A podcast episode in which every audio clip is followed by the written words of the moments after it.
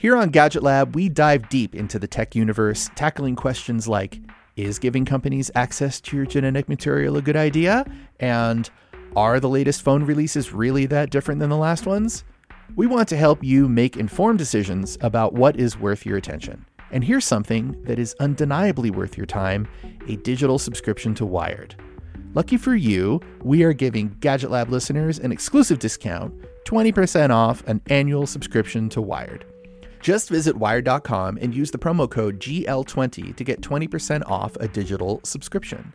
Use GL20 to get exclusive access to stories on the latest innovations like AI, deepfakes, and VR, as well as today's most talked about people in technology. This episode is brought to you by Progressive Insurance. What if comparing car insurance rates was as easy as putting on your favorite podcast? With Progressive, it is. Just visit the Progressive website to quote with all the coverages you want. You'll see Progressive's direct rate, then their tool will provide options from other companies so you can compare. All you need to do is choose the rate and coverage you like. Quote today at progressive.com to join the over 28 million drivers who trust Progressive. Progressive Casualty Insurance Company and affiliates. Comparison rates not available in all states or situations. Prices vary based on how you buy.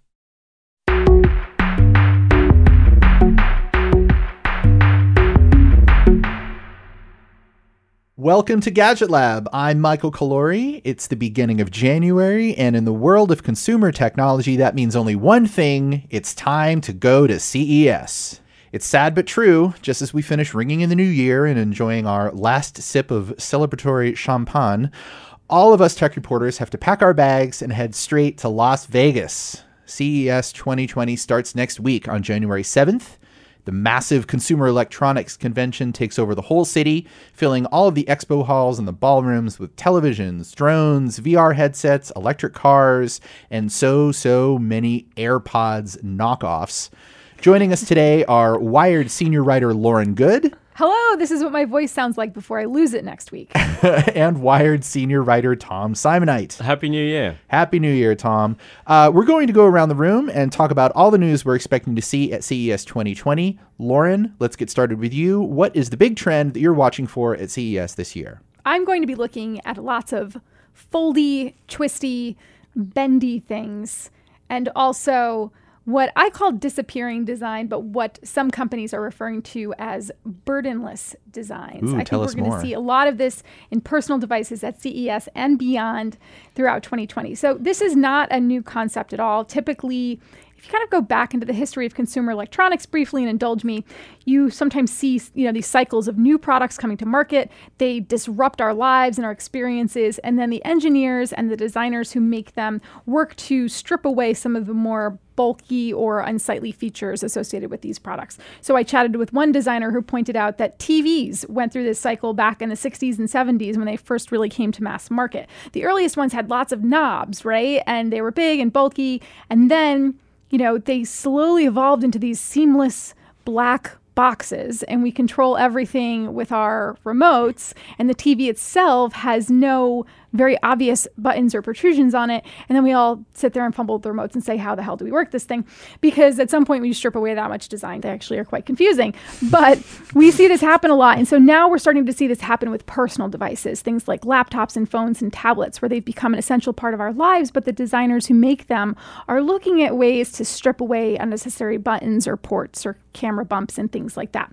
So folding phones definitely fit into this because what phone makers have put out there are this you know idea that you have two devices your laptop or tablet, let's say, and a phone, and they're melding them into one and trying to make the seams and the hinges disappear. Last year, we saw Samsung's Galaxy Fold and Motorola's new Razr, and I think we're going to see more of these at CES. For example, Royal or Royal, I'm not quite sure how you pronounce this, but they're a Chinese company that made one of the earliest folding phones called the FlexPai. They're teasing that they're going to show off their next generation thing at CES. So that's one example. Other things that we might see more of are disappearing camera lenses or camera bumps. Um, we're going to have more information about that on wired.com this weekend. So be sure to go check that out. And then there's even been a report that in the year 2021, Apple might be looking at eliminating all phone ports and going entirely wireless. So you won't even have a charging port anymore. That's just um, you know, a rumor that's based on one analyst report. But yeah, we're starting to see these rectangular glass slabs actually evolve so that they just become these glass slabs. That's wild. Yeah. I can't wait for that. yeah, well, I mean, one thing to consider is not only usability, like I said earlier, think about your TV and how many people get confused now by TV interfaces because they just either can't figure out the remote or they can't figure out where something is in the TV. So you have to think about accessibility when you start to strip away some of the more obvious features of a device. You also have to think about accessibility. If uh, you know there are people who are vision impaired or hearing impaired, and they're accustomed to having certain buttons act as signposts for how to use a device, um, or the tactile feeling is what guides them through a device. You have to make sure you're designing things so that you're not alienating um, a certain type of customer. Yeah, like people who like to plug in headphones. Yeah, that too. now, Tom, you are not attending CES this year. Lucky you. We are very, very jealous. But the topics that you cover here at Wired include things like machine intelligence and facial recognition and surveillance, all of which will be well represented at the show in Vegas. So, what is the big trend in your space that we should watch for? Well, Mike, you just gave it away when you said facial recognition. I, I think that's going to be everywhere at CES this year. And it's going to start at the gate. Um, if you're attending CES, you can choose to have your face logged to make it quicker to pick up your badge this year. Um, once you get inside, pretty much every camera on every device will have something going on, maybe facial recognition. It's going to be very common. Um, one of the keynotes this year is from Delta, the airline. They're going to talk about how at Atlanta Airport you can use your face as your boarding pass. Uh, we're going to see tons of home security devices that will recognize the faces of your family and friends and flag strangers when they appear in your home. Facial recognition is having this strange moment where it's become very cheap for companies to put it into their products. And so it's appearing in places and spaces and in forms that we haven't seen before. Um, so it used to be maybe the police would use facial recognition only on really serious investigations, but now it can be built into your doorbell. We're also going to see it appearing in healthcare devices. Uh, there's a Black and Decker has a robot called Pria, which dispenses pills when it recognizes your face. think of it as a kind of an automated drug dealer, really. It has these creepy, blinky blue eyes. so facial recognition is going to be everywhere. I would hope that there will also be some conversations in Vegas about uh, what this means for privacy and, and maybe some of the uncomfortable things that come with facial recognition. When we go out in public or, or go to a private space, we're used to thinking that we're anonymous. We're not really, right? We can be recognized out in public, someone could follow us. But when a computer is tracking your face, tracking your movements, making a log of it, that, that starts to feel different. And so um, we need to think about privacy and, and security and, and things like that. Yes, welcome to the future with all of the uncomfortable conversations that it will bring. Tom, it's interesting you mentioned Delta because recently I was on a flight. I was boarding a flight. I think it was at JFK. And I noticed that Delta had a sign there that said, now you can check in with your face or board with your face. I forget the exact language. And what's interesting is I use Clear, which meant at some point I did give over my biometrics to this company that they have them on file now. And that's what I use to, you know, get through uh, security at the airport. But I hesitated when I saw that Delta was using facial recognition and thought I would really love to know more about where that data is going and where it's being stored and how my my I don't know it's just being used in the future. And I kind of have a similar thought about walking into CES, knowing there are so many, I mean, thousands of cameras around, but it gives me pause to think, oh, but now they're using facial recognition technology. Like that just feels like it's it's the whole other level. Delta's use case is very interesting because it perfectly illustrates the tensions here, which are between convenience and privacy. So the reason that Delta and other airlines are really interested in using facial recognition in the airport is they want to get more people through check-in faster so they can move more flights. And that's kind of aligned with what passengers want as well, right? We the airport is the worst part of the journey, so you want to get through there fast. Now on the other hand, you have all these questions you mentioned. Um, do you think you would opt to pick up your CES badge using your face?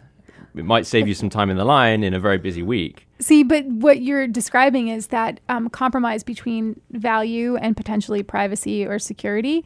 And CES, thankfully, I only go to once a year. So I would be less inclined, I think, to use that versus maybe my preferred airline, which I'm on fairly regularly and could expedite the process. I don't know. Are you going to use facial recognition at CES when you check in this year, Mike? Um, let me think about that for a second.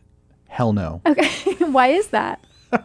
It's just uh, the, the fewer people, databases, whatever, that have my biometric information, the better. There you go. I think you just made the case for why we don't want that much facial recognition technology floating around without, at least without being wholly aware of it and its consequences. Yeah. Uh, the thing that I am tracking this year that I know is going to be a big trend there is 5G. Now, we've been talking about 5G being a big deal at CES for a couple of years, and I think last year was its big moment where it was on absolutely everybody's lips, and it will be again this year. Um, we've seen a couple of 5G capable phones come out. We've seen some chipsets released recently that are going to give phones 5G capability. But CES is not really a phone show. I think that there's there probably won't be big phone announcements. Most of the companies that make phones will be saving those for MWC, which takes place in Barcelona in February. Uh, we will see some phone concepts, but really, I think most of the 5G news that we're going to get next week is going to be around infrastructure a big boring word like infrastructure at a consumer show. Um, but it's true that you know we're going to have to rely on all of the companies that make the hardware that make 5G work to really step it up this year. So we're going to see 5G uh, technologies being demonstrated for things like smart cities, uh, devices for traffic management, air quality management, making cities more energy efficient, making it easy for people to find their way around the city. These are all things that 5G can help accelerate. Also, self-driving car. With all of the automated vehicles on the road, they need to speak to each other in order to operate safely, right? And to not crash into each other and to you know occupy the lanes more efficiently. So 5G technology is high bandwidth communications over short distances. So it's exactly the kind of thing that self-driving cars can benefit from. And not only self driving cars, but self driving buses and shared transportation. Those are all things that are really going to be reliant on 5G capability being better than it is right now. So we I think, you know, we should expect to see a lot of that stuff happening at at CES. Uh, now, the carriers and the phone companies have really been selling 5G as a consumer story over the last couple of years, and it isn't really like we have seen some 5G phones, but they've been sort of bulky. We don't really know how much battery that's going to take to control those 5G modems. Uh, and also, Apple hasn't done anything around 5G yet, so it probably won't really truly be a consumer story until we get to the point where Apple is saying like, okay, we're going to make a 5G phone, and they really won't do that until the networks are in place. the The wireless networks, Verizon, AT and T, they've built out their networks. You can get 5G on every street corner. That's when it really becomes a consumer story. Until then, it's an infrastructure story. I think you're totally right. It's a very unsexy way of looking at it, but until we see the proper infrastructure in place and there are actually integrated systems, integrated chipsets and modems, not just like little backpacks you're attaching to your existing phone or 5GE networks, which Yeah, are 4G yeah. networks that are given a little bit of a boost. Um, that's, you know, that's really when we'll start to see the real 5G stuff happen. All right, we're going to take a quick break, but when we come back, we're going to talk about some of the weirder and wackier things that we're excited about at CES this year.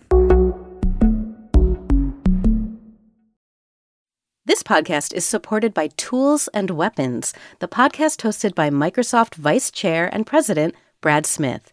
Each episode features insight you won't find anywhere else from the center of the conversation surrounding emerging technologies like AI. Right now on the podcast, you can hear a special episode where Brad Smith lays out Microsoft's vision for a vibrant marketplace driving the new AI economy. To hear more, follow or subscribe to Tools and Weapons with Brad Smith wherever you get your podcasts. Hi, I'm Jeremy Larson, the reviews director of Pitchfork, and this podcast is supported by Pitchfork Music Festival. Pitchfork Music Festival will take place July 19th through the 21st at Union Park in Chicago, Illinois.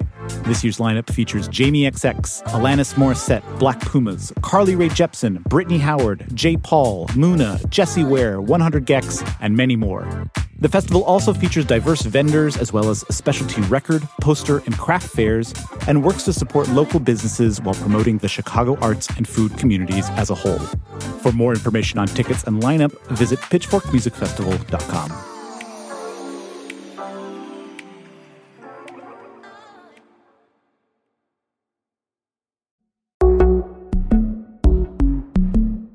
welcome back. Now, speaking of technologies that might be a little bit sexier, Lauren, why don't you tell us about the other thing that you're looking at this I really set, set us up for that one.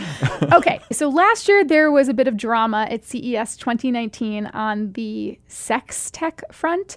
As our former Wired colleague Emily Dreyfuss wrote last year, there was this robotic vibrator called the OSE. It looked like a gray robotic penis, and it was initially given a CES Innovation Award. Then later, it ended up being excluded from the show because it didn't fit into an existing product category. And apparently, it also offended some folks at the CTA, which is the Consumer Technology Association that puts on this big annual show, uh, which called it immoral and profane. Now, there was a lot of backlash to this because there are plenty of women's health products at CES each year. And for whatever reason, these other products are deemed more appropriate. So those might be breast milk pumps, or I can't tell you how many times, you know, I get approached by the consumer packaged goods companies that are like, come try our facial wand to make your co- complexion better through tech. You know, like there's all that stuff. Um, but female pleasure was a taboo topic last year. So last July, the CTA sent out a policy update. They said that CES 2020 would include tech based sexual products on a one year trial basis. This is like you're being like sent away to boarding school for a year, and your parents are like, "Don't get in any trouble," and then we'll see how long this lasts. Uh, but this will be part of the quote unquote health and wellness product category, and there is one stipulation, which is that the products have to be innovative or include new or emerging tech to qualify. So this is this is not your 2010 vibrator here, people. Okay, so we've been receiving a lot of pitches for this stuff. um, you know, smart, bendable bullet vibrators. Uh, we also got a note from the founder of a male sex tech brand who says that CTA's new policies discriminate because it doesn't permit products um, that have anatomically correct parts, such as mouths or human genitalia. So I don't know what that means for fleshlight fans, but basically, we're going to be seeing a lot more of this tech at CES this year. Of course, I mean, the, I, I think some people will just be writing about it because of what you said earlier. It's quite literally a sexy topic mm-hmm. and people tend to click on these things. But I think it's also worth having a conversation about how this in some way may signal an evolution of women's roles at CES, not just the products that are being showcased at CES, but attendees, speakers, panelists. You know, traditionally, I've been going to CES for 10 years now, and I don't have exact numbers on the breakdown of attendees over the past few years. Um, but traditionally, it's a pretty male dominated show. And a lot of the products there are geared towards a traditionally male sort of audience. And we're seeing that start to evolve. I think around 2013 was the year that the Consumer Electronics Association said they were um, they were you know banning booth babes quote unquote um, and so sort of elevating the role of women and how women were participating in the show. Um, last year, the CTA made a point to say that more than 35% of all speakers and panelists were women or people of color. So they're trying to be more inclusive. Um, but as with any change, sometimes this can take this can take a little while, and there may be some missteps along the way. All right. Well, we look forward to uh, you tracking the buzz of all the sex toys at CES this yes, year. uh, Tom, what else are you looking at for for this year? I would also like to talk about um, buzzing devices that go inside the body. That's uh, yes, I see you're all there ahead of me. I'm talking about AI toothbrushes. Oh yes, yes, yes. Now, a, a couple of years ago, uh, Colgate came to CES with uh, a gadget that got a lot of attention. It was uh, an AI toothbrush. It cost $100. Last year, they were one upped by Oral B, which came along with the Genius X, a $220 AI toothbrush. It's called the Genius X. Oh now, what genius spends $220 on a toothbrush?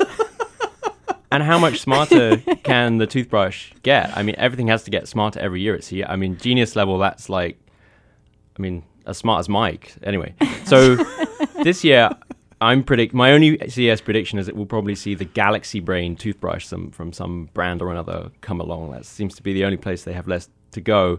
But the broader point is that AI has become this big theme of CES. All the companies have kind of they tend to coalesce around the same some of the same marketing terms, and um, AI is one of them. And so um, you know, toothbrushes, AI toothbrushes, sure, why not? Um, another big AI showdown this year is between uh, LG and Samsung, they both have new AI fridges this year, uh, which are capable, they, they say, of recognizing the food inside the fridge so that um, if you're in the grocery store, an app will tell you, hey, you're low on tomatoes or, or tomatoes. I guess you can set the language region you want. uh, these products are kind of fun, good fun. Like if you're going to CES, part of the fun of CES is like finding the weird products like the Galaxy Brain AI toothbrush. But um, I think so far the track record of just sticking AI into existing products like washing machines and toothbrushes and fridges has, has been not that great. They don't always make great products. Um, what would represent progress this year at CES would be if we saw signs that companies were starting to figure out how you design some of these newer technologies into products and experiences that really, uh, really deliver. So I, I, think the technology has got a bit a bit ahead of the product design thinking. Um, sensors and algorithms have become cheaper and easier to stuff into every corner of every product, whether that's kids' toys, sex toys, or toothbrushes.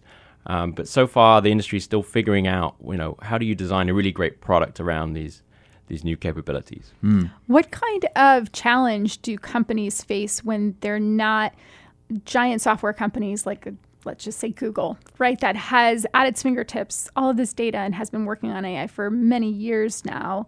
Um, let's say you are a CPG company or another smaller tech company and you're trying to infuse AI into your product. I mean, what's their chance of success really in, in making that product smarter through AI, through software? I think they face very big challenges. And one illustration of that is if you look at Samsung and all the efforts they've made in recent years to try and compete with Google and others on software, and I think they've really struggled. Uh, they have the Bixby voice assistant, which is really not great compared to uh, Alexa or Google Assistant. And if you're a smaller uh, consumer gadget company, then the, the challenge is even greater. Um, that automated drug dealer pill dispenser I mentioned comes from Black and Decker, and they ended up teaming up with a startup to do the software side of things. I, I guess that's the only option they thought they had, but that startup is not going to be able to deliver the best AI tech. You may see it change though as the technology becomes cheaper and more accessible. And that might introduce this shift that I was saying we need to see with better design thinking around these things. So it may be that those smaller consumer gadget companies have the design thinking needed to make the AI fridge really work or needed to make the AI toothbrush really work, but they don't have access to the right technology yet. As it gets cheaper, maybe we'll see it trickle down and things will start to gel together more. Gel. I, I see what you did there. Toothpaste, you. gel, paste or gel? Are you a paste or gel person? Paste. gel. Powder. Tooth powder.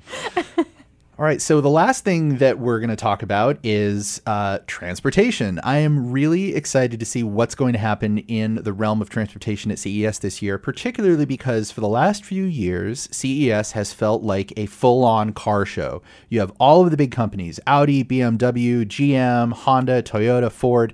They're all like making huge announcements. Some of them are even showing off cars. This time, it really feels like a lot of the big car announcements have already happened. They've happened at uh, private events in the fall or at the big auto shows that happen in the summer or in the early fall of last year. Also, GM canceled its annual CES press conference this year and is not debuting a new car.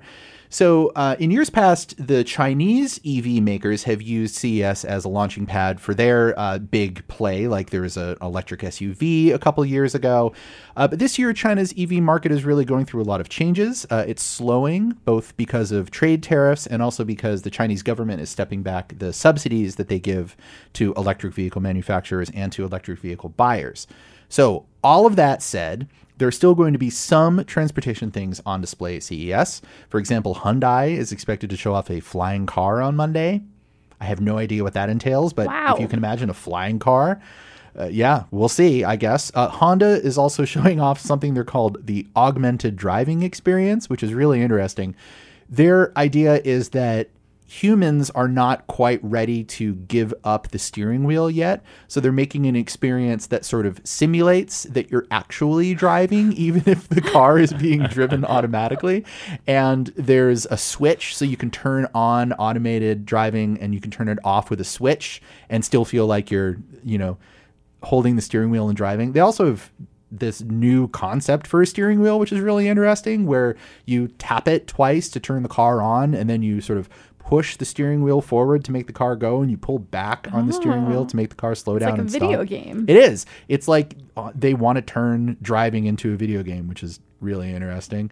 Um, also, I think we're going to see a lot of tech around uh, vehicle automation, of course, but you know, not fully self-driving cars. Like those are already, yeah, we have those already. But I think we're to see, I think we're to see people who have cars that are either like partially automated or even companies that haven't done much for automation show you some automation features, things like parking assistance or uh, emergency braking, like sensors that slow down your car when there's an accident or, or a slow car in front of you, uh, collision avoidance, technology like that. Um, also, I think there is a trend away from private car ownership that a lot of companies are planning for, and they're planning for that by moving into more shared transport or public transport. And CES has traditionally been a place where companies show off concepts for what the future of shared transport looks like. Like we've seen uh, flying taxis before. I think we're going to start seeing things like automated buses, you know, automated shipping a lot more of that is going to start making its way into CES. Even though it's a consumer show, it's a chance for a company to show a concept on a really, really big stage. The other side of this, of course, is mobility, mm-hmm. right? Last mile transit. So things like electric scooters, personal transport devices. Electric scooters were everywhere at CES last year, and they really sort of dominated in 2019. We saw a bunch of companies put out electric scooters, and you know Uber and Lyft got into the electric scooter game by buying companies and putting electric scooters inside the same app that you use to hail a car.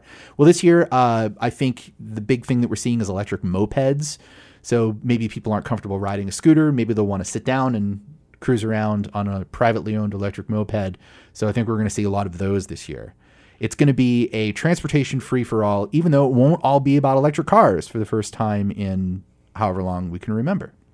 I really feel like CES will have reached a transportation peak when we're at the point where at the end of the week you can just summon uh, an automated EV. It just, I don't know, maybe you like shout at it and it rolls up to you. It recognizes you through the facial recognition technology that Tom has spoken about earlier. and then you just get in the car and you fall asleep in the back seat and it drives you home. Yeah. Like home, like seven hours from Home Vegas to the San desert. Francisco. And you're just, you're just catching up on sleep the whole time. as long as the little robot is there to dispense the pills that I need to fall asleep at the, after That's a week right. at CES, I think I'm happy. Exactly. All right, well, let's take a quick break, and when we come back, we'll get to our recommendations.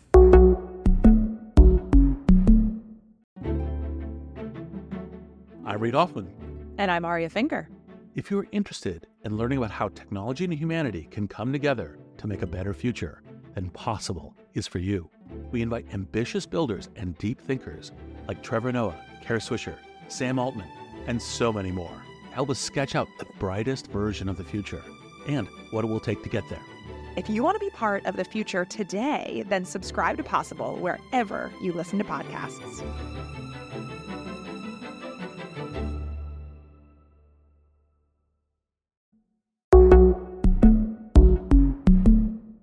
Right, welcome back, everybody. It's time for recommendations. Tom, you are our guest. Why don't you go first? Why don't I do that? Thank you, Mike. My recommendation is to buy things offline sometimes, which is something I tend to forget. I needed some new running shoes over the winter break and even started doing some online research. I discovered that running shoes have got way more complicated since I bought a pair. In the end, I went into an old school shoe store to buy a pair where I was ably assisted by a man called Tim who had a ton of expertise about running shoes.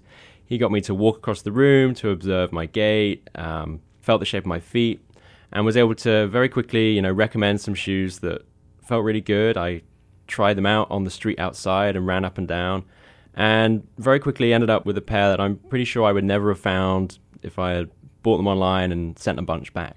And the whole experience made me think there's probably a lot of stuff that I buy online that it would be more efficient, maybe more environmentally friendly to buy the old school way in a store. Yes, you'd have to make a list though, because I think buying a new bath mat, I'm just going to go to the internet. I'm not going to go to the bath Bath and Beyond store.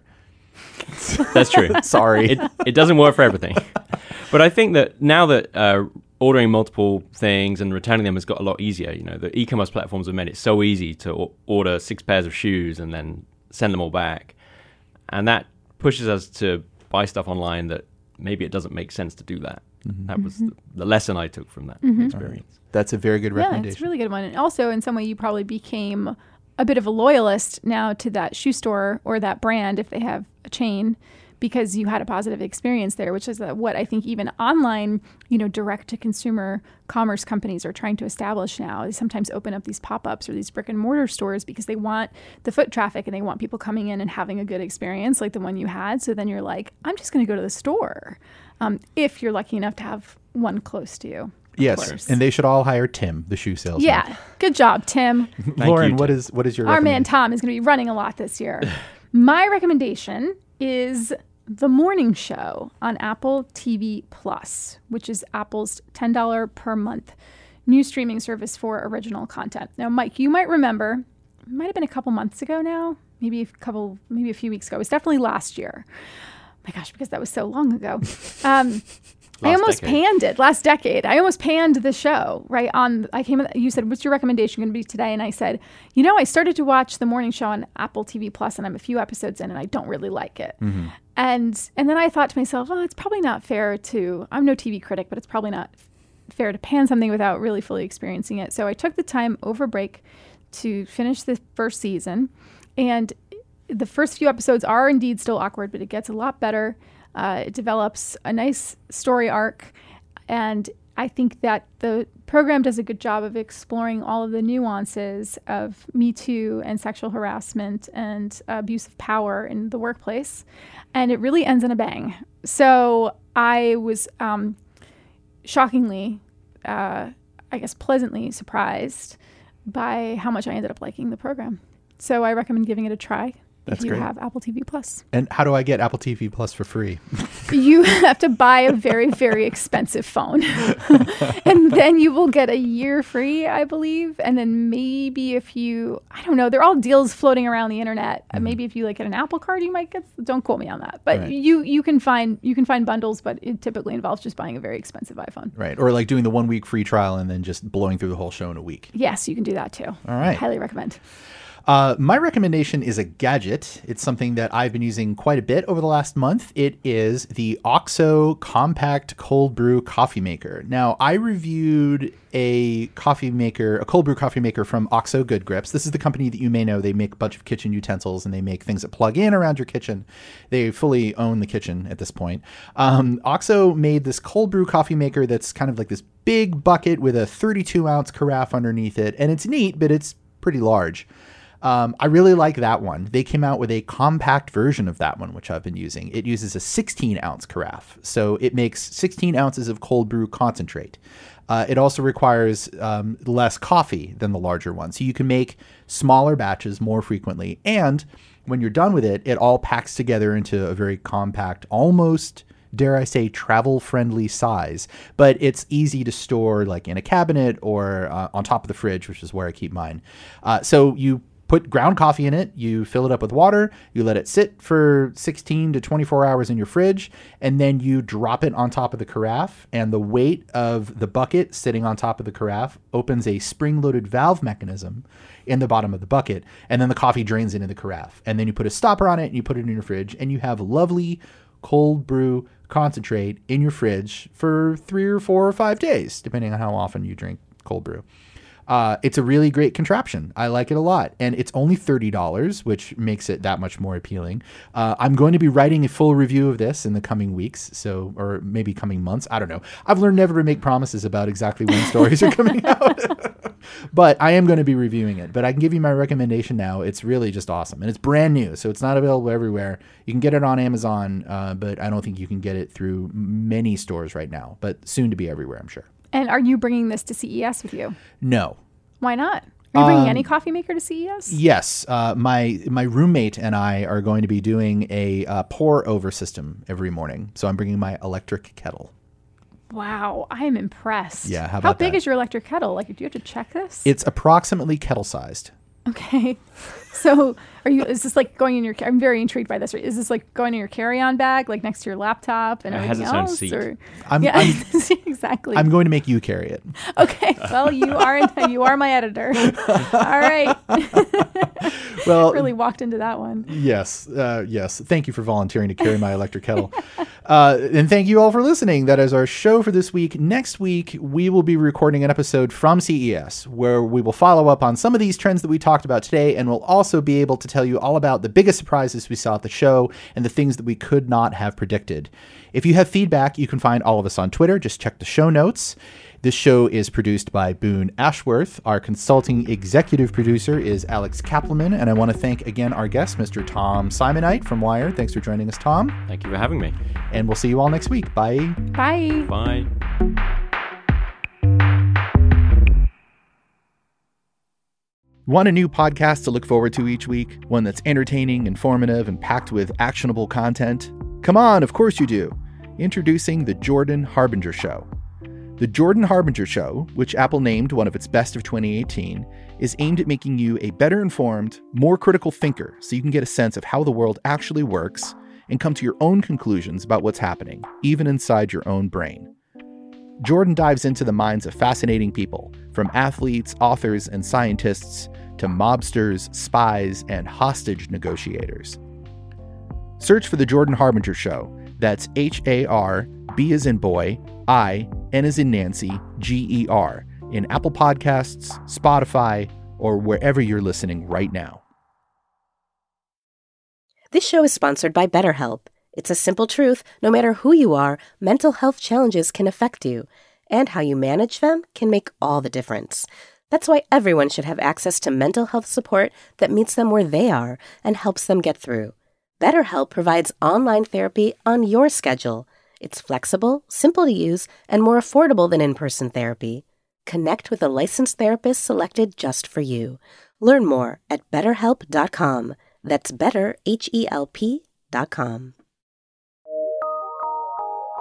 from P